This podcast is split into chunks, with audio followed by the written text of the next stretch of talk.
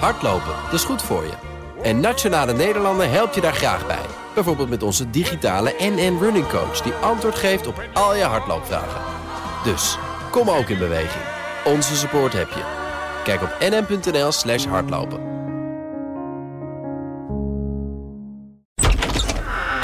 Hebben we nog eh, kerstbelletjes en zo erdoorheen? Het is precies wat ik me afvroeg. Heeft zo'n programma als dit een eh, kerstbelletje nodig? Ja, natuurlijk. Vind ik wel.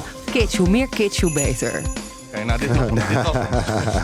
Ik heb mijn, kerst, mijn kersttrui ook aangedaan voor jullie. Ja, Mooi, goede trui. Ah. en een, eh, met zo'n, eh, hoe heet het? Er zat een eland De erop. eland erop, ja. Een rendier. Hallo. Oh, Ik ren. hou van rendieren. Dit is Nieuwsgroep Den Haag, een eh, speciale kerstaflevering. Vandaag eh, op deze tweede kerstdag. eh, in je podcast-app of op de radio, waar je luistert. En eh, we gaan het jaar doornemen aan de hand van persconferenties. Want Den Haag wemelt van die dingen. Dat zijn de momenten waarop de politici denken dat ze in controle zijn. Natuurlijk. Dan beginnen ze hun eigen verhaal te houden. En daarna dan komen de collega's langs. Bijvoorbeeld Sophie van Leeuwen, Leonard Beekman, Mats Akkerman. Ik ben Mark Beekhuis. En ik dacht, het jaar begint natuurlijk ook niet op 1 januari, zoals je dat traditioneel hebt. Het jaar begon in dit geval op 15 december. Ietsje meer dan een jaar terug. Welkom weer bij de toelichting van de vier fractievoorzitters van de nieuwe coalitie op het coalitieakkoord. Ik geef graag het woord aan de fractievoorzitter van de VVD, Mark Rutte. Ja, dank. En eh, goed jullie hier te zien. Het heeft lang geduurd. Het heeft, mag ik wel zeggen, te lang geduurd. Het aantreden van een nieuwe coalitie. Maar ChristenUnie, CDA, D66 en VVD zijn samen tot, vind ik, een mooi en een stevig akkoord gekomen. En dit was een heel theatrale persconferentie. Sophie, weet je nog? In de hal beneden, de Statenhal, waar de grote roltrappen zijn. Onder de kerstboom. Onder de kerstboom. Overal eh, cadeautjes. nog met corona-afstand tussen de microfoonopstellingen waar de mensen achter stonden. En natuurlijk nieuw elan. Ah, dat hadden we toen nog. Weet je nog? Ja, en ik kan me die dag nog heel goed herinneren, want ik was al aangenomen. Eh, Bij BNR. op- Bij BNR. Jij wist al dat je bij ons kwam werken, Ik- maar wij ja, de wisten rest dat van de nog wereld niet. eh, wist Nou, Sophie wist dat wel. Eh, bij het AD deed ik nog steeds de politieke podcast. Dus die dag volgen, ook BNR volgen. En Sophie die moest, die stond hier in de studio. en Die moest als een gek door dat coalitieakkoord heen. Ctrl F, Ctrl F, Ctrl F, En was dat aan het duiden. Eh, Thomas rende door de gangen heen. Met, dan moet je met heel weinig informatie moet je politici gaan interviewen. Hè, wat staat er nou precies in dat coalitieakkoord? En toen dacht ik, oh jee, dit moet ik zo meteen ook doen. In zo'n korte tijd gaan duiden. En hoe gaat me dat ooit lukken? Nou, dat is, is- dat is wel Dat is goed gekomen, toch? Ja, Ja, niet. toch? En het werd gepresenteerd, weet je nog wel, als het grote overwinning van Sigrid Kaag. D66 hadden heel veel cadeautjes gekregen. Was toen een beetje het beeld, hè? Wat, wat, eh, wat Ja, dat, voor de dat oorlog... frame is wel gebleven. Ja, ja, maar ja, inmiddels eh, zijn de kolencentrales weer allemaal aan. En blijkt de klimaatrammer toch niet zo'n klimaatrammer als we dachten. Ja, het grootste cadeau was toch voor de VVD dat Mark Rutte mocht blijven. Dat wisten we toen nog niet. Maar eh, die was, was afgetreden na het schandaal. Daar eh, hebben we volgens mij een week over getwijfeld of dat eh, ging gebeuren. Maar dat was Ja. vrij, zel- vrij s- weer zeker, toch? Ja. Ja. en natuurlijk dat iedereen de vermogens zou eh, gaan belasten. Het stond in alle programma's, maar dat is niet echt heel erg gebeurd. Hè? Dus de- daar heeft de VVD ook een eh, grote, dikke winst binnengehaald. Het was maar even een heel klein beginnetje. Eh, wat mij opviel, Leendert. eh, ik heb een heel aantal persconferenties op vrijdag van de minister-president ook teruggekeken. En eh, jij zoekt nogal de confrontatie op met onze minister-president. Is dat ook jouw gevoel? Nee, ik heb Nee? altijd het idee dat ik gewoon een hele, op een hele rustige manier eh, de vragen stel. En heel open en niet aanvallend. Hij gaat heel rustig praten opeens ook. Jullie zijn allebei historicus, hè? De historici Ja, ja, ja, ja, onder ja, ja. elkaar. Ja, schept, dat een, schept dat een band? nou, dat denk ik niet. Hij weet dat niet. Eh, nee, dat schept denk ik geen band. Maar wel allebei gestudeerd in Leiden. Ja, dat, Leiden, jullie weten dat zit in mijn hart. Maar hij is in Den Haag blijven wonen. Dus ja, dat, dat, dat, niet dat helemaal. tel je Ja. niet. Nee, nee, dat tel je niet mee. Ik ga even naar 10 januari. Dat is de eerste persconferentie echt uit dit jaar.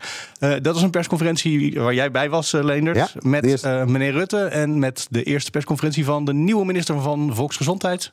Ernst Kuipers. Helemaal tot slot BNR. Meneer Rutte, toch nog even over het MKB. Eh, de afgelopen twee jaar hebben zij enorme offers eh, geleverd. U vraagt dat nu weer van hen. Ja. Zij roepen om perspectief. Hoe kan het dat u hier nu staat zonder een concreet plan voor hen? Nou, het, het concrete plan is A, dat we zo snel mogelijk willen dat ook de sectoren die nog niet open kunnen, open gaan. Dat perspectief van opengaan neemt de horeca. Er zijn horecaondernemers die hun eigen woning aan het verkopen zijn om de boel eh, te kunnen blijven bekostigen. Ja. Zij hebben officieel pas een uur geleden, iets meer dan een uur geleden gehoord, dat ze morgen niet open kunnen.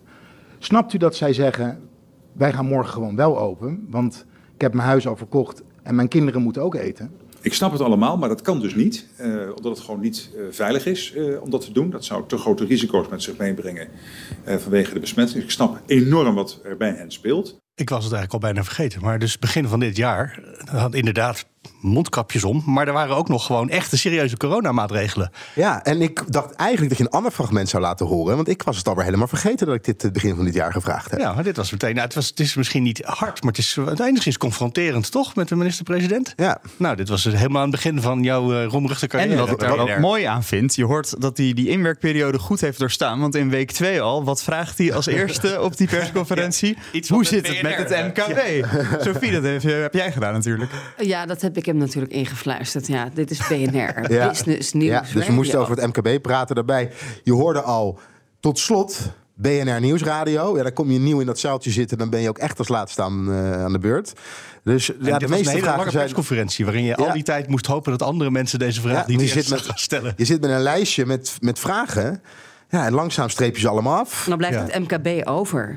Maar eh, even terug, hè. De, jouw eerste werkdag was ongeveer de bordesscène, ook op anderhalve meter. We zaten midden in die lockdown als enige in Europa vanwege Omicron. En daar was heel veel kritiek op.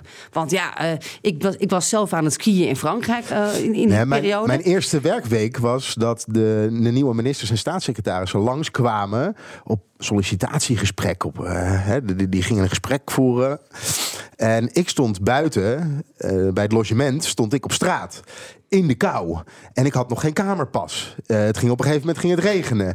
De hele dag, eerste dag natuurlijk, in pak, te koud gekleed. Eh, langzaamaan leer je in, eh, in, in, in die week. Maar mijn eerste week bij BNR heb ik letterlijk op straat gestaan. En vanaf, Oh. ja, heb ik eh, eh, in de regen mijn, mijn radiobijdrages gedaan. Maar het was een heel raar begin van het jaar. Het was somber. Het was, alles was dicht. Het was winter. Het was nat, het was koud. Eh, je kon dus ook, omdat het dicht was, niet even binnen een kopje koffie halen eh, of schuilen. Nee, je stond echt buiten in de kou met, eh, met de parlementaire pers stond je te wachten. Wat bent dacht jij nog Waar, ben ik aan begonnen? Nee, nee, nee. Ik dacht alleen maar, dit was toch wat je, wat je zo graag wilde, Leendert? ja, Wat ik, wat ik fijn vond aan dit eh, stukje was dat je het woord perspectief gebruikte. En het ging niet eens over boeren. Nee, toen wisten we dat nog Toen, helemaal dat niet. bestond toen nog. Het is echt een hele andere tijd, toch? Het begin van dit jaar. Het Ja. is echt een andere wereld. Sowieso, eh, want ik maak even een stapje naar eh, eind februari. 24 februari breekt de oorlog uit. En eh, ik heb niet de echte officiële persconferentie... maar s'morgens op het Binnenhof stond meneer Rutte daar... eh, de verzamelde pers even te woord. Dit is een eh, donkere dag voor Oekraïne, voor Europa, voor de hele wereld. Ehm, het is iets waar iedereen voor vreesde dat kon gebeuren, maar waar alle diplomatieke inspanningen op gericht waren om te voorkomen. Nederland veroordeelt in de allerscherpste bewoordingen deze inval door Rusland eh, in Oekraïne. Hiervoor is één land, hiervoor is één persoon verantwoordelijk. Het land is Rusland. De persoon is Vladimir Poetin. Dit kan niet zonder gevolgen blijven. De reactie zal heel stevig zijn. Vanuit de hele wereld. Nederland zal er gaan werken met onze bondgenoten in de Europese Unie, eh, in de NAVO, maar ook alle andere bondgenoten wereldwijd. Zometeen hebben we overleg met eh, de meest betrokken ministers. Ehm, Ik zal daarna opnieuw u kort te woord staan en dan ook eh, vragen uiteraard beantwoorden. Maar ik wil het voor dit moment hierbij laten. Dank u wel. Daar was jij bij, denk ik, Sophie. Nee, daar was ik bij. Was jij daarbij? Ja. En de ernst op het gezicht van Rutte heb ik toen voor het eerst gezien en nou ook nooit meer zo sterk gezien. Het was echt, de spanning was om te snijden. Ook onder de journalisten. Het wordt vaak wordt het nogal. eh nou, Mats heeft dat kunnen meemaken in de gang bij de VVD. Op hoe langer we moeten wachten. Beetje mailen. Hoe joliger het allemaal wordt. Maar iedereen Ja, voelde de dag die komt ernst. straks nog, de dag in de gang bij de Ja, iedereen voelde de ernst van het moment. En Rutte, eh, de goedlachse Rutte, nou, er was uiteraard geen, eh, geen lachje te bekennen. De, de, de ernst was duidelijk. Het was een heel, heel intens moment was het eh, voor algemene zaken. En zo belanden we van de ene crisis, we waren nog niet uit de lockdown, in de andere crisis waar we tot op de dag van vandaag middenin zitten. En de Oekraïne. Crisis, oorlog, energiecrisis. En dat heeft het hele jaar op zijn kop gezet, ook voor ons. Ja, want in Den wij, Haag. wij hadden nog, god, gekscherend, eh, volgens mij was het 25 februari of zo. Hè, dan we toen, dit was het moment dat 24e, alle, ja. ja. dit was de vier, maar dat was het moment dat alle lockdownregels van tafel gingen. Ongeveer, ongeveer rond die tijd. En wij waren zo van, ja, dat gaan we uitroepen tot Freedom Day. Nou, daar konden we mee stoppen toen de oorlog uitbrak in eh, Oekraïne. Dat was niet meer gepast. Ik denk de meest indrukwekkende werkdag in mijn hele BNR-tijd was dat 24 februari. Dat was echt, het was zo'n achtbaan. Je wordt 's ochtends wakker, dan kijk je op je telefoon en dan zie je al die pushmeldingen van alle media. En dan weet je, shit, hier is echt wat gebeurd.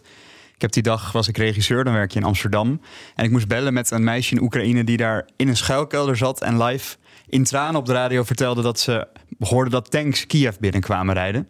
Ja, dat is echt het, het indrukwekkendste wat ik ooit heb meegemaakt bij BNR. Ik krijg er nog een beetje ik shit. van als ik eraan denk. Ja. En eh, ehm, tijdens het vraaguur werd er ook gesproken over de situatie in Oekraïne. Stonden Sofie en ik bij. Eh, en dan stonden, we stonden bij de patatbalie. Daar is een groot, naast de Tweede Kamer is dat. Dat is een, een groot scherm. En ook iedereen stond daar muisstil te kijken. En ook dat ja, heb ik zelden of misschien nooit meegemaakt. Dit, Maar ook iedereen had zich verzameld. Ja, Van ja. woordvoerders, eh, van, eh, zowel van po- po- politieke partijen, ministers, de parlementaire pers. Echt iedereen stond daar met zijn eigenlijk met zijn mond open. Wat gebeurt de debat hier? kijken, ja. Dit is geschiedenis. Dat we keken elkaar aan en we zeiden: dit is een historisch moment. Ja.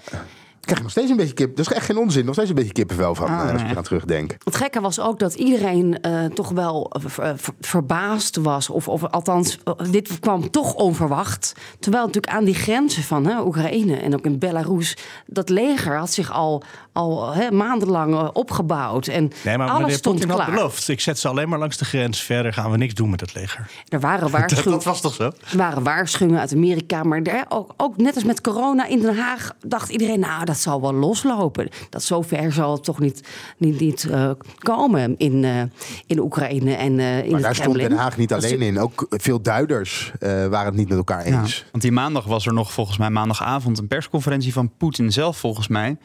Dacht Ja, ik. daar schrok ik toen heel erg van. En dat mensen dachten, oké, hij, gaat, hij neemt wel stappen, maar verder dan dit zal hij niet gaan. En toen een paar dagen later dus toch wel. Dus zo werd dus Den Haag eh, voor de tweede keer volledig overvallen door een, nou, dit keer een, eh, een, eh, nou, grote internationale crisis. Dus eerst corona, eh, nu Oekraïne, energiecrisis. En niemand was hierop voorbereid. En dat gingen we de maanden daarna wel eh, zien. Ja, dat komt straks ook nog een paar keer terug. Eerst nog iets anders, wat Den Haag ook een paar keer heeft overvallen. Hoewel volgens mij iedereen wel had moeten weten dat het bestond.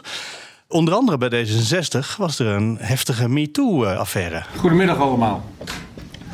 Het was een eh, moeilijke week, vol emoties. Als landelijk bestuur van D66 denken we in de eerste plaats aan de vrouwelijke betrokkenen.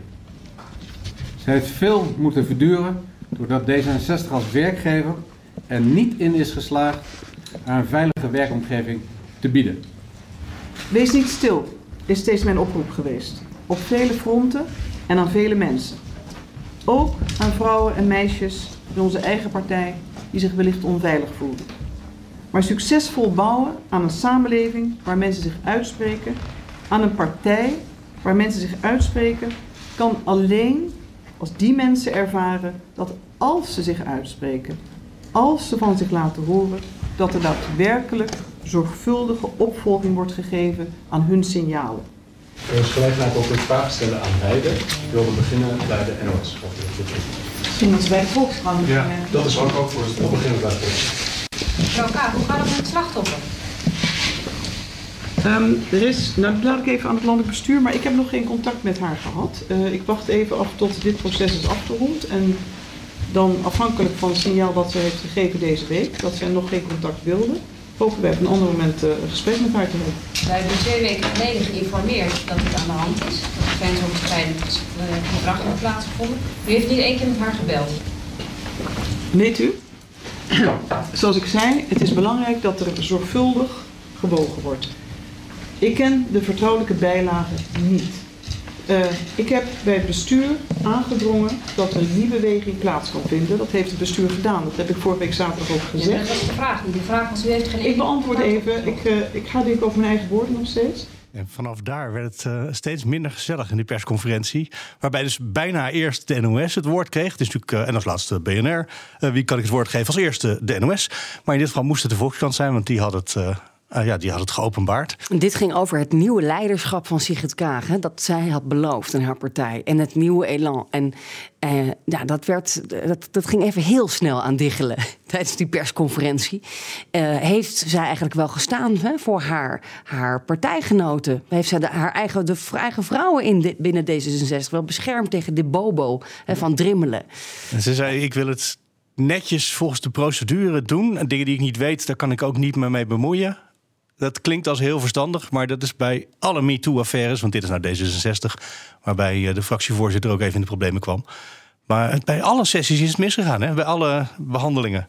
Dit was wel het jaar van MeToo in Den Haag. Mhm. Dat hebben we gezien, ook bij hè, de P van de A natuurlijk. Ja. Met het uh, opstappen van uh, Gijs van, Kamerlid Gijs van Dijk. Oh, het ging eigenlijk ook helemaal mis met, uh, met onderzoek. En uh, nou ja, hij wist er zelf niks van. Uh, allemaal totaal onduidelijk eigenlijk waar dat dan allemaal vandaan kwam.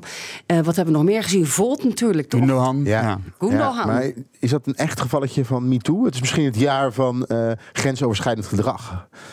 En dat het aan de, aan de kaak wordt gesteld. Ja. ja. In de samenleving breed natuurlijk, hè? Ja, ik denk dat je dat inderdaad zo moet noemen. Ja. Grensoverschrijdend gedrag. En het nou, heeft eigenlijk... PvdA uiteindelijk ook gebeurd in allerlei soorten en maten. Ja, Ariep nog. Uh, ja, en een Kamerlid ja. uh, die zijn plek heeft opgegeven en niet meer terugkomt. Ja. Dus uh, ja, het was niet zo'n gezellig jaar. Het was het jaar van de relletjes eigenlijk weer. Hè? Na de vertrouwenscrisis van 2021 uh, ja, was er echt heel erg veel gedoe uh, binnen politieke partijen. En um, er zijn behoorlijk wat mensen gesneuveld. Zoals bijvoorbeeld uh, ook, uh, ja, Ploemen is natuurlijk ook weggegaan. En die is, die is weggegaan, ja. En, uh, Gijs van Dijk. Ja, en Gundogan heeft haar eigen partijen, of haar, haar eigen lijstje, of haar eigen groep. Ja. In haar eigen kamertje. Ja. Dus, en mevrouw Kaag, die heeft dit wel overleefd, hè? Doorstaan, op zijn minst. Nou ja, de, de persconferentie zelf. Het was een uh, wat zo'n partijbureau van D66. Ja. In een kleine ruimte. Propvol met journalisten. En ze hebben bij D66 de fout gemaakt. Het verhaal was van de Volkskrant. Dat hebben ze heel lang afgehouden. Kaag zat in het buitenland. Die was afgereisd naar, de, naar, naar, naar New York. Terug, naar, voor, geloof ik. Ja, ja. Kwam niet terug. Ze is direct naar die persconferentie gegaan. En ze hadden moeten gaan zitten met de Volkskrant. Voor een exclusief interview. En dan, dan waren ze daarvan af geweest. Konden ze de rest te woord staan. Maar de Volkskrant. Ze waren zo getergd dat ze uh, geen wederhoor hadden kunnen, kunnen krijgen. En die doken er vol bovenop. En vervolgens uh, de rest. Hè, omdat de sfeer zo grimmig was. Ging, ging de rest daarin mee het werd op een gegeven moment kort gehouden. Nou, er werden bijvoorbeeld uh, Pim CD van de Telegraaf, die werd daar ook, uh, die, die, die, die, dat was echt uh, olie op het vuur. Nou, en ik heb nog, ja, ik zeg elke keer, ik heb het, maar ook dit was weer een moment. De manier waarop wij eigenlijk als parlementaire pers op dat moment met, met Kaag omgingen. ja, dat was eigenlijk ook wel. Ging was dat ook grensoverschrijdend? Het ging er te hard aan toe. Achteraf, hè, nu maanden later, als je erop terugkijkt, ja, dat ging echt te hard. Ik Ja. denk eigenlijk dat je dat toen in de podcast ook gezegd hebt. Ja? Zouden we moeten terugbladeren. Ja. En wat er ook is gebeurd, ik denk dat Kaag toen ontzettend is beschadigd. En dat ze daar tot op de dag van vandaag wel last van heeft. En ook in de lijstjes van hè, minst betrouwbare politici stond ze wel er heel erg hoog. En dat heeft ook de politiek heel veel schade toegebracht. Al die grensoverschrijdende of MeToo-schandaaltjes. Uh, als je daar van een afstandje naar kijkt, denk je, wat een puinhoop. Toch? In Ja, maar dat hele nieuwe elan en openheid en nieuwe bestuurscultuur. We hebben verschillende akkefietjes hier gehad, rellen. Uh, ja, dat heeft echt Den Haag geschaad. We hebben de mondkapjes verhaal gehad met Hugo de Jonge. Die zei niet betrokken te zijn, toen wel betrokken te zijn, maar geen, dat hij geen betrokkenheid had. De SMS we hebben de sms'jes van Rutte hebben we gehad. Nou, we hebben alle achter de schermen schandaaltjes hebben we gekregen. Er zou geen achterklap meer komen. Er is een asieldeal gekomen. Dat is ook een, eh, hè, dat, dat is ook, zeg maar... die komt straks ouderwets- nog voorbij. Ja, maar de geloofwaardigheid van Politiek Den Haag is dit jaar absoluut niet, er niet beter op geworden. denkt, ik kon het nog erger. Nou, blijkbaar konden we nog een stapje dieper dan Oh, dan hebben we ook nog. Hoekstra. Hè, die, die- de- een interview in het eh, Algemeen Dagblad. Als partijleider gaat vervolgens na de ministerraad als partijleider in algemene zaken. eh, gaat hij de, de pers te woord staan. Nou, dat is niet netjes, zo hoort dat niet. Eh, vervolgens is er een debat. Zegt hij, ja, aan de ene, aan de ene kant heb ik gezegd, eh, ik wil me niet meer aan 2030 vasthouden als partijleider. Maar aan de andere kant, als eh, minister in de coalitie, doe ik, eh, hou ik daar wel aan vast. Ja, dat, dat is voor mensen totaal onbegrijpelijk. Dat is, dat is politiek. Ja, hier in Den Haag kunnen mensen het uitleggen en dan begrijpen ze het nog. Maar in de buitenwereld kan je dat echt niet, eh, kan je dat niet Nou, wij, wij uitleggen. begrijpen het ook bijna niet meer Ja. soms. Is het te moeilijk? Hoe bedoel je te moeilijk? Oh, je zei, wij kunnen het niet uitleggen. Nou, dit kan je eigenlijk gewoon niet uitleggen. Nou ja, als Hoekstra zegt, ik sta achter een interview en ik sta achter het coalitieakkoord. En die twee dingen staan lijnrecht tegenover elkaar. Ja, dat is hogere kan politiek. feitelijk gewoon niet. Maar iedereen Nee, maar kijkt door de positie die hij heeft, kan hij dat zeggen en kan niemand er wat aan Ja, doen. maar dat is, dat is, dat is wat dit. mensen heel vermoeiend vinden. Het pettenspel natuurlijk. en dat ik sta is- hier als Mark Rutte, de VVD-leider, de, Oh, de fractievoorzitter. Ja, de, ook de- daar de- heb ik zo'n prachtig voorbeeld van. Maar hier is nou precies voor gewaarschuwd met dat nieuwe elan. Dus die leiders, dus Kaag en eh, de, nou ja, goed, Segers is in de Tweede Kamerbankjes blijven zitten. Maar hè, en Rutte en Hoekstra Ja. en Kaag, die zitten allemaal in het kabinet. En die moeten zeker zichzelf controleren Er is hè, als partijleider. van de nieuwe bestuurscultuur die ik wel echt heel geslaagd vind. Had ik niet bedacht dat het zo'n technisch... Die dan denk ik, waar hebben ze het over? Maar dat tegenwoordig bij alle documenten de beslisnota... dat zijn de adviezen van de ambtenaren aan de politici... gepubliceerd worden... En dat is zoveel compacter dan die hele uitgebreide brief aan de Tweede Kamer. Dat als je gewoon even wil weten wat staat er grofweg in. Drie regels tekst meestal. En dan heb je, heb je een heel goed beeld van wat er staat. En dan kan je in één keer twintig of dertig brieven lezen. Eens. Nee, dat is, dat is het lichtpuntje van het jaar. Ja. De beslisnota's. En eh, Mats, je zei net al, ik was even regisseur toen de Rusland de oorlog eh, begon. Ja, want ik mag hier aanschuiven, maar ik zit inderdaad pas twee maanden in Den Haag. Vandaag dus eh, het is een eer dat ik eh, wel volledig mee mag praten. Vind ik en ik leuk. heb van jou een persconferentie meegenomen. Daar heb ik ook de persconferentie zelf niet van kunnen terugvinden. Maar wel het gesprek wat jij daarna met Dick Benschop had. En dat was het moment dat meneer Benschop zeker wist dat de problemen voor Schiphol absoluut opgelost waren voor de komende zomer. Het was 1 juni, wist hij veel. Nou, ik ben ontzettend blij, want het is een, echt een belangrijk akkoord. Eh, ik denk dat de bonden het ook historisch eh, hebben genoemd. Het gaat zowel over de zomer. Hè, we zijn ook bezig met ons plan van aanpak. Meer mensen werven, mensen behouden. Ja, eh, een zomertoeslag in de, in de omvang van die we nu hebben afgesproken. 5,25 euro per gewerkt uur. Die gaat daar zeker bij helpen.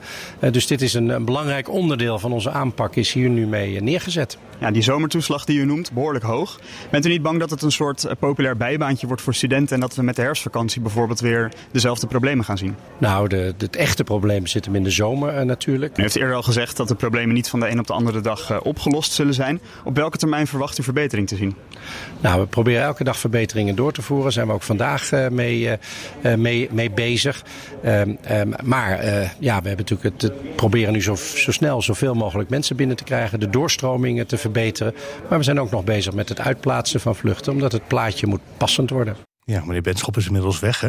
Ja. ja, alles zou beter worden. En die zomertoeslag heeft natuurlijk een beetje de problemen tijdelijk opgelost. hè. De druk ging even van de ketel. Ze trokken wel weer wat mensen aan. Maar ja, nu in het najaar zien we weer dezelfde problemen. Schiphol moet krimpen. En het is natuurlijk vooral een, een, een van de vele voorbeelden van krapte op de arbeidsmarkt. Waar gewoon mensen tekort zijn. Geen beveiligers, geen bagageafhandelaars. Ze zijn er gewoon niet. En daarom eh, ligt Schiphol op zijn gat. En ook grote discussie in Den Haag, met name eh, de- bij de linkse oppositie, dat hier sprake eh, zou zijn van arbeidsuitbuiting. Dus dat er eh, heel veel mensen Nou, de arbeidsinspectie was al tien jaar niet langs geweest of zo. ook allemaal uitbesteed, geliberaliseerd, geen controle meer over, slecht betaald. Ja, geen hond wil nog eh, die bagage afhandelen op deze manier. Ja. En ja, dat, dat is ook wel echt uiteindelijk het probleem van Ma- Mark Harbers, de minister natuurlijk van Infrastructuur, die zo van vliegtuigjes houdt. Ja, dan sta je toch wel mooi met je mond vol tanden. Wat jij zegt trouwens over de liberalisering van de markt. Hè, dus ook bij Schiphol.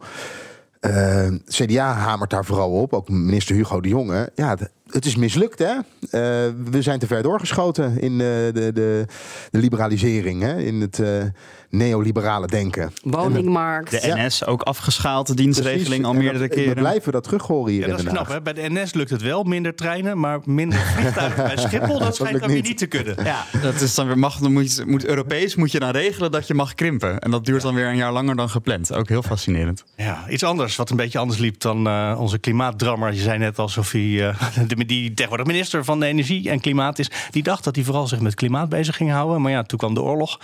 En een klein stukje met eh Rob Jetten van 6 juni. Dus dit is vlak nadat het helemaal goed ging komen met Benschop. Dames en heren, de afgelopen periode heeft Rusland besloten om in hoog tempo zijn troefkaarten op de energiemarkt uit te spelen.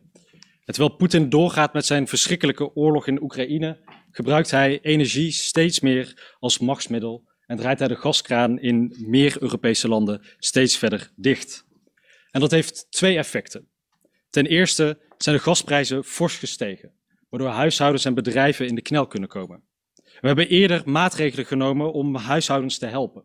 En het kabinet onderzoekt momenteel of het mogelijk is om kwetsbare groepen extra te ondersteunen. Ten tweede neemt het risico op gastekorten in Europa toe, als Poetin de gaskraan de komende tijd nog verder dichtdraait. Vanwege deze zorgen kondig ik vandaag het eerste niveau van gascrisis aan. Dat besluit hebben we de afgelopen dagen met onze Europese collega's voorbereid. Ja, begrijp ik het nu goed dat de gascentrales op een laag pitje gaan draaien nu? En de kolencentrales op volle kracht? Nou, de, eh, doordat we nu de productiebeperking op kolen opheffen eh, en de gasprijs zeer hoog is, is het eh, te verwachten dat de kolencentrales een deel van de productie weer gaan overnemen van de gascentrales. En daarmee dus ook echt gas daar wordt eh, bespaard. En tegelijkertijd eh, zien we ook dat op dit moment wind en zon een heel groot deel van onze elektriciteit eh, produceren. Dus het is nog niet te zeggen eh, voor hoeveel meer de kolencentrales gaan draaien. Dit is zeer zo'n historisch moment, Mark. Dat wij naar een zaaltje werden geroepen. Het was denk ik in Nieuwspoort. En het ministerie van Economische Zaken had speciaal zo'n zo'n blauw achtergrond, zo'n doekje neer opgehangen met hun logo. En dan zat daar eh Rob en staatssecretaris Velbrief naast elkaar de energiecrisis af te kondigen. En dat eh, blauwe doek dat hadden ze speciaal gemaakt omdat ze dachten: wij gaan nog heel veel van dit soort persconferenties geven. Ze hadden dat geleerd bij corona, dat je dat af en toe moet doen. Maar dat is niet meer gebeurd. Nee, want volgens mij is het bij fase 1 van de gascrisis gebleven. Maar goed, het is eh, historisch ook geweest voor BNR. Want het is wel zo belangrijk geworden dat die hele portefeuille klimaat en energie. Daar dat we daar een hele Ja. verslaggever voor hebben moeten vrijspelen. Ja, dat dus is mijn nieuwe baan geworden, ja. Dus eh, we zitten nu in een eh, historische energiecrisis die nog mogelijk jaren gaat duren. En we hebben het alleen nog maar over energie in Den Haag. En de energierekening en de koopkracht en de inflatie sindsdien. Ehm, ja, en Rob Jetten, daar werden toen heel veel grappen over gemaakt, denk ik, op 6 juni. Eh, weet je nog die foto van Jetten voor de Hemweg cent- kolencentrale? Die had hij gesloten en was hij zo trots op dat hij geregeld de klimaatrammer. Eh, de kolencentrales gingen weer volop loeien en branden. En dat is nog wel even zo. Ik ga snel door naar 10 juni. We zitten in juni, dat is- was een drukke maand voor, eh, voor in Den Haag, denk ik. vlak voor het eh, reces waarschijnlijk. Ook nog even zeggen dat het wel al heel erg lang heeft geduurd... Hè, voordat eh, eh, de compensatie en het, het echt Mhm. doordrong van... oh, er komen er gewoon veel huishoudens in de problemen. Ja, ze, dat hoorde je Jette net zeggen. Ze wilden alleen zwakkeren wilden ze ondersteunen, maar eh, uiteindelijk werd het iedereen. Toen was die oorlog wel al drieënhalf maand aan de gang. Dus ja, eh, ook hier werd Den Haag wel erg laat wakker. En eh, in de bubbel beseften mensen misschien niet helemaal wat dit betekent voor, nou ja, eh, andere mensen in het land met een minder goede baan dan ambtenaar. Oké, we gaan snel door naar 10 juni. Toen was het de dag, durf het bijna niet te zeggen, de dag van het stikstofkaartje. Ja, dank, eh, dank voor uw aanwezigheid. Zojuist eh, heb ik namens het kabinet eh, de startnotitie Nationaal Programma Landelijk Gebied naar de Kamer gestuurd. Het is het programma waar ik onder andere verder invulling geef aan het terugdringen van de uitstoot van stikstof in ons land. Een grote opgave die forse maatregelen van ons vraagt. Die neem ik niet graag, maar ze zijn wel echt noodzakelijk. En met het programma dat er nu ligt, kijken we per gebied in Nederland welke opgave voor ons ligt. Per gebied weten we nu wat het startpunt is. En met de richtinggevende doelen die er nu liggen per gebied, gaan we aan de slag. Maar dat forse maatregelen nodig zijn, dat is een feit. Die stikstofuitstoot moet omlaag. Sophie van Leeuwen, BNR. Uh, mevrouw Van der Wal, waar blijft de luchtvaart eigenlijk in dit hele verhaal? Want het lijkt alsof het alleen maar over boeren gaat vandaag en stikstof, maar er is meer. Ja, zeker. Fijn, dat u het vraagt. Um, dit Nationaal Programma Landelijk Gebied uh, is echt gericht op de emissiereductiedoelstellingen in goed Nederlands voor de landbouwsector. maar daarnaast zetten we echt in op een evenredige bijdrage vanuit andere sectoren.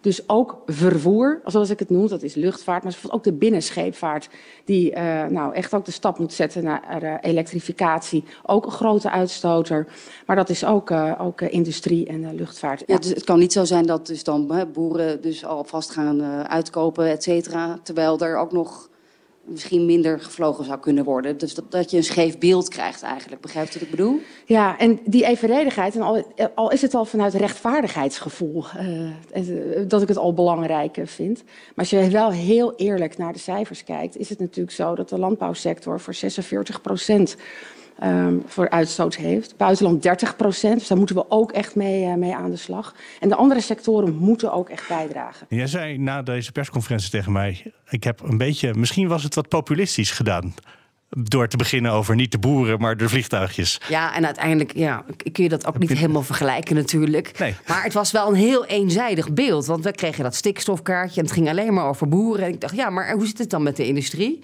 En, ja. en met ja, de dat kaartje, ze heeft het woord kaartje niet benoemd, maar ze zei, we hebben nu per regio hebben we, uh, wat waren het ook weer, uh, bindende doelen of zo? Richtinggevende doelen. doelen.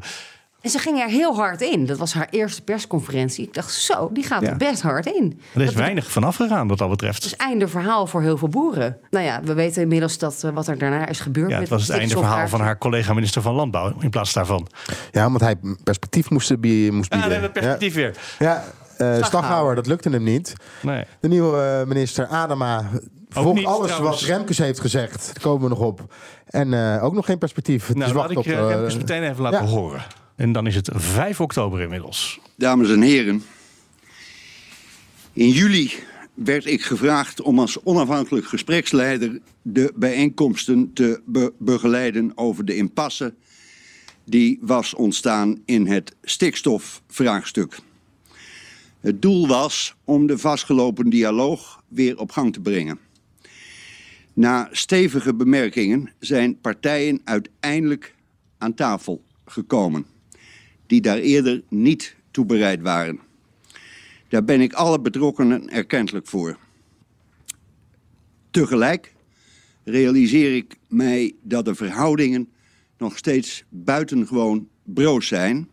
Het vertrouwen is nog niet hersteld. Wat het proces betreft had ik mij eigenlijk een heel ander traject voorgesteld. Eind augustus volgden de gebeurtenissen elkaar in hoog tempo op. Na een aantal politieke ontwikkelingen werd in het debat in en rond de Kamer de aangegeven de aanbevelingen uit het rapport Remkes af te wachten. De rijkwijde van het op te leveren rapport werd in feite per gesprek verder opgerekt. Een enorme sneer van Remkes naar de Tweede Kamer. Die zegt, jullie maakten elke week mijn werk nog weer wat moeilijker... doordat je je handen eraf trok en zei... nou, we wachten wel wat meneer Remkes oplevert. Hij zei het toch maar mooi hardop, hè? Hij zei het in beleefde woorden, maar hij zei het wel. Ja, er is iets absurds gebeurd. Remkes was eigenlijk bemiddelaar. Hij moest zorgen dat de verhoudingen... Ja, dat de verhoudingen tussen uh, aan de ene kant het kabinet en aan de andere kant vooral uh, de landbouwsector, dat, dat die verhouding weer zou verbeteren. Hij was zeg maar relatietherapeut. En uiteindelijk werd hij de interim minister die heel LNV bestierd heeft. Want op LNV gebeurde helemaal niets meer. Het was wachten op het rapport Remkes. Er kwam geen perspectief. En uiteindelijk is zijn notitie overgenomen en is er een nieuw beleid. Door één man, een buitenstaander vanuit Den Haag. Ja, niet echt een buitenstaander. Deze man hebben we voor anderen buitenstaander bij het kabinet. Nieuw elan.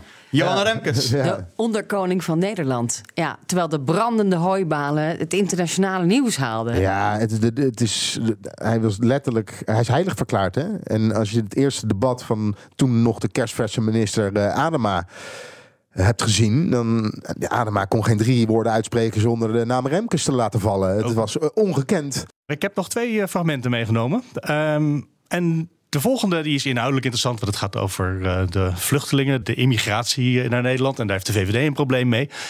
Maar wat vooral interessant is, dit is een fragment uit een uh, persconferentie van de minister-president. Dus niet van de VVD-leider Mark Rutte. En Mark Rutte houdt die twee dingen altijd heel netjes uit elkaar. Als je hem op vrijdagmiddag vraagt wat vindt de VVD, zegt hij dan moet u maandag komen. Dan ga ik u dat vertellen. Vandaag vertel ik u wat het kabinet heeft besproken. En op 11 november viel hij, ja, misschien wel begrijpelijk, maar toch volgens mij voor het eerst echt helemaal uit zijn rol. Wie mag ik als eerste het woord geven? Tuurlijk. gaat het een beetje? Met mij gaat het goed. Met u ook, hoop ik, maar dat zie ik dat het goed gaat. Ja. ja ik, ik, ik, vraag dat even, want als we Sophie Hermans uh, mogen geloven, dan heeft u afgelopen dinsdag de grootste schrobbering in uw leven ondergaan in de VVD-fractie. Het was een hele zware vergadering. Drieënhalf uur geduurd. Uh, ik heb hem niet zozeer persoonlijk uh, zo ervaren, zoals u hem beschrijft. Ik geloof ook niet dat Sophie Hermans dat zo heeft gezegd. Maar Heel pittig, het was wel een vergadering waarin uh, zowel die fractie als ik hebben gezegd: luister, uh, maar ik ga dat nu niet verder allemaal herhalen, want ik heb het allemaal al toegelicht. Uh, dat we ons grote zorgen maken over die enorm hoge asielinstroom. Waar hebben we nou eigenlijk naar zitten kijken als land afgelopen dinsdag? Van een premier die naar een fractie gaat, een pittig gesprek voert, vervolgens weer weggaat en niemand weet eigenlijk wat het land nou mee is opgeschoten. Nou, het, het, nogmaals, de, de, fractie maakt zich grote zorgen over die hoge asielinstroom. Ik denk veel mensen in Nederland. Ik heb gezegd dat ik het daar zeer mee eens ben uh, en daar ook mijn taak in zie om ervoor te zorgen dat die asielinstroom omlaag gaat. Uh, dat zeg ik natuurlijk in de eerste plaats als vorm van mijn partij. Want als kabinet hebben we daar nog verder besluiten over te nemen. Ja, daar realiseerde ze zich het ineens. Hé, hey, wacht, ik sta bij de verkeerde persconferentie. Ik ga netjes mee met alle vragen die Wouter de Winter heel professioneel uitserveert. Ja. Ja. Interessant hè? Om te zien dat hij dan toch op dat ogenblik dacht... vandaag moet ik even een VVD'er zijn, dat kan niet anders. U ging daarheen als premier. En ja, en, en dit was ook de week waarin Mas natuurlijk werd geïntroduceerd in de Een vuurdoop was dit, ja, deze week. Ja, de hele dag uh, in de gang voor de VVD-deur uh, die dicht was gelegen. Ja, nou, dat je prima eerste werkdag, een beetje netwerken, een beetje kennis maken... en een beetje op afstand wachten voor een gesloten deur. Terwijl Mark Rutte inderdaad de VVD-fractie ging overtuigen... van uh, dat de spreidingswet om de asielzoekers te spreiden over Nederland... wel moest komen, om de voorwaarde dat hij de instroom ging beperken. Maar zonder dan te zeggen hoe de instroom uiteindelijk beperkt ging worden. Volgens mij weten we dat tot op de dag van vandaag nee, nog steeds ik, niet. Ik zie wel Hij heeft een afgelopen... lijstje met ideeën in zijn hoofd. Heeft hij een heel ja, keer En er is een werkgroep in het kabinet met ja. Erik van den Burg van Asiel. En van was er elke al, partij dus één iemand om ideeën te bedenken. Maar Erik van den Burg, de staatssecretaris, die is wel ontzettend aan het reizen door Europa. En tot en met eh, Marokko ook nog. Met filmpjes die hij dan van zichzelf post op Twitter. Waar hij allemaal naar is en met wie hij allemaal praat over hoe gaan we de asielinstroom beperken. Dus hij is er heel hard mee bezig. En ik ben echt benieuwd waar dit tot gaat, uh, toe gaat leiden. Als je Rutte vraagt, gaat- welke maatregelen denkt u aan? Dan, dan zegt hij... Ja, dat ga ik u nu nog niet vertellen, want er zitten vanavond in talkshows allemaal deskundigen zitten daar iets van te vinden. En eh, ja, dat, eh, dat vind ik niet wenselijk. Waarom vindt hij, wil hij dat niet? Omdat deskundigen dan zeggen, ja, het kan niet. Nee, het dat kan is helemaal niet wat, u, eh, wat u voor. Nee, dat wil je niet horen. Er moet niet te lang over gepraat worden. Besluit nemen. En dan gaan we daarna wel weer verder En kletsen. dit is werkelijk een prachtig bruggetje naar het laatste fragment. Dat wordt een heel lang stuk. En in essentie, Leendert, komt het erop neer dat je aan meneer Rutte vraagt... of hij misschien een wappie is. Zonder dat je het woord wappie gebruikt. Premier Rutte, ik heb nog even een vraagje. Eh, wetenschap, eh, rechtspraak, journalistiek, eh, artsen, juristen, die komen steeds meer onder druk te staan. Doordat hun deskundigheid niet wordt erkend en ter discussie wordt gesteld. Herkent u dat en maakt u zich er zorgen over? U, u refereert aan een maatschappelijk fenomeen van wantrouwen en deels ook. Ik probeer even zeker te checken Ja, ja, dat ik uw vraag goed begrijp. U, u refereert volgens mij aan een maatschappelijk fenomeen van wantrouwen en, en, en ook misinformatie, waardoor eh, over journalisten wordt gezegd die. Ja, niet alleen journalisten, Nee, nee, alles. Wetenschap, Snap rechtspraak. ik, maar voor journalisten een bepaald belang, voor wetenschap. eh, nou, eh, ik ben niet een socioloog, dus ik kan u niet, precies het antwoord geven. Maar eh, anekdotisch eh, ben ik het wel met u eens. Is ook mijn gevoel in de samenleving dat bij kleine groepen. eh, mijn gevoel is dit: het overgrote deel van de Nederlandse samenleving bestaat uit redelijke en verstandige mensen. Maar het is waar dat in onze samenleving ook kleinere groepen zijn. die soms openstaan voor, voor disinformatie of, ja, of voor onterecht wantrouwen.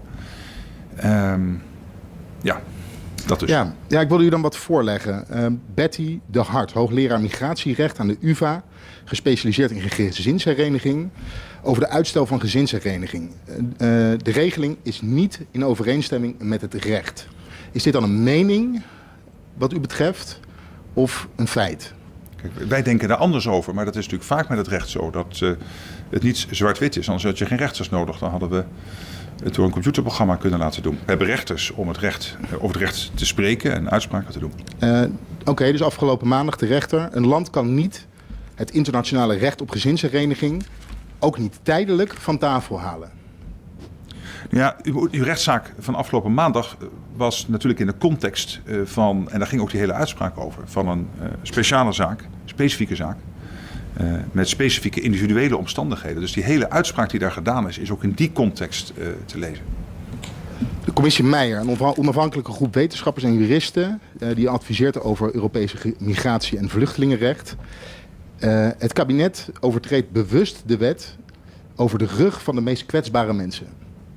Dat is niet waar. En, en, daar ben ik het niet mee eens. Maar ik heb natuurlijk te respecteren dat er ook verschillen van opvatting zijn. Maar het is toch echt wat anders dan uw initiële vraag. Want uw initiële vraag ging over een ander kleurbad. Nee, het ging dat, er daar ga over... toch, nee, sorry, dat moet ik toch wel even rechtzetten. Althans, zoals ik het interpreteerde. Eh, namelijk het kleurbad van uh, het kabinet zegt de coronacijfers stijgen. En een, een, kleine groepering zegt die stijgen niet. Of het, uh, journalisten doen onderzoek en, en doen dat zonder last of ruggespraak en omdat ze dat hun vak vinden. En mensen die zeggen, ja, dat doen ze met een bepaalde bedoeling. Dat is toch wat anders dan wat u nu doet. Nou, wat ik nee, prima ik vind, vraag dat is namelijk het voorleggen van- juridische casuïstiek. En dat is natuurlijk altijd zo, eh, dat is onvermijdelijk, met juridische casuïstiek, dat je het erover oneens kunt zijn. Ja, de rechter is toch wel vrij duidelijk geweest in de uitspraak. De rechter heeft namelijk ook gezegd dat eh, in latere uitspraken... Eigen, eh, dat hij zich niet kan voorstellen dat een rechter tot een andere conclusie gaat komen. Ja, het- het- En wat u doet is met- eigenlijk de rechtspraak ter discussie stellen... juridische adviezen, de ambtelijke adviezen die de- het kabinet zelf heeft gekregen... eh, hoogleraren die er een, eh, een hele duidelijke, duidelijke eh, geluid laten horen... En nu zegt eigenlijk, ja, het is een, een mening, er wordt eh, anders over gedacht. Nou, de rechtbank heeft toegelicht dat deze uitspraak, dat heeft de rechtbank echt ook echt toegelicht, niet gezien kan worden als een uitspraak over de gehele nareismaatregel. Dat heeft de rechtbank expliciet gezegd. Maar de- dus ja, het is belangrijk, omdat- denk ik, Omdat elke uitspraak, zeker in een geval van mensen die nareizen, het zijn unieke gevallen. Maar hij heeft ook gezegd dat in een volgende recht, eh, rechtszaak hij zich niet kan voorstellen, of de rechter zich niet kan voorstellen, dat, hij, dat, dat er tot een andere, eh, tot een ander vonnis ge- gekomen wordt. En nogmaals, hij heeft ook gezegd wat ik net citeerde. Dus ook daar zie je de nuance. En eh, we hebben hier te maken met buitengewoon complexe wetgeving, ook Europese afspraken. Nou, volgens En mij is het niet zo complex. Want als je een beetje leest wat, en nogmaals, hoogleraren, juristen, de rechter zelf, zijn vrij eenduidig. Ik heb zelf ook nog rondgebeld. Ik hoor niemand zeggen, nou, dat kan eigenlijk wel, hè, dat, eh, dat nareisverbod. Dat, eh, dat kan wel stand houden bij de rechter. Maar u houdt er gewoon een andere mening op na. Een beetje zoals eh, de mensen tijdens corona. Zo van, ja, de wetenschap zegt iets, de rechtspraak zegt iets, maar... Ja, ik, vind het, het- ik vind het toch niet prettig wat u doet. Want u probeert nu een, een normale discussie die plaats kan vinden eh, over juridische kwesties. En dan mag je me over mening verschillen. Nu nogmaals in hetzelfde kleurbad te leggen van mensen die zeggen... eh, het, het vaccin eh, heeft het doel om mij... Hè, wat- dan zit je in die hoek. Dat het vaccin een ander doel heeft dan het vaccin heeft. Of de regering heeft een belang bij een lockdown... anders dan het voorkomen dat het virus zich te snel Ja, verspreidt. maar dat zijn toch echt wel andere dingen. een beetje zorgen over eh, de rechtsstaat. Want we hebben het vaker gezien. Hè? We hebben het bij eh, bijvoorbeeld weekendscholen is nu een discussie... waarbij ook adviezen, juridische adviezen, eh, in de wind geslagen worden. Eh, we hebben het bij box 3 gezien.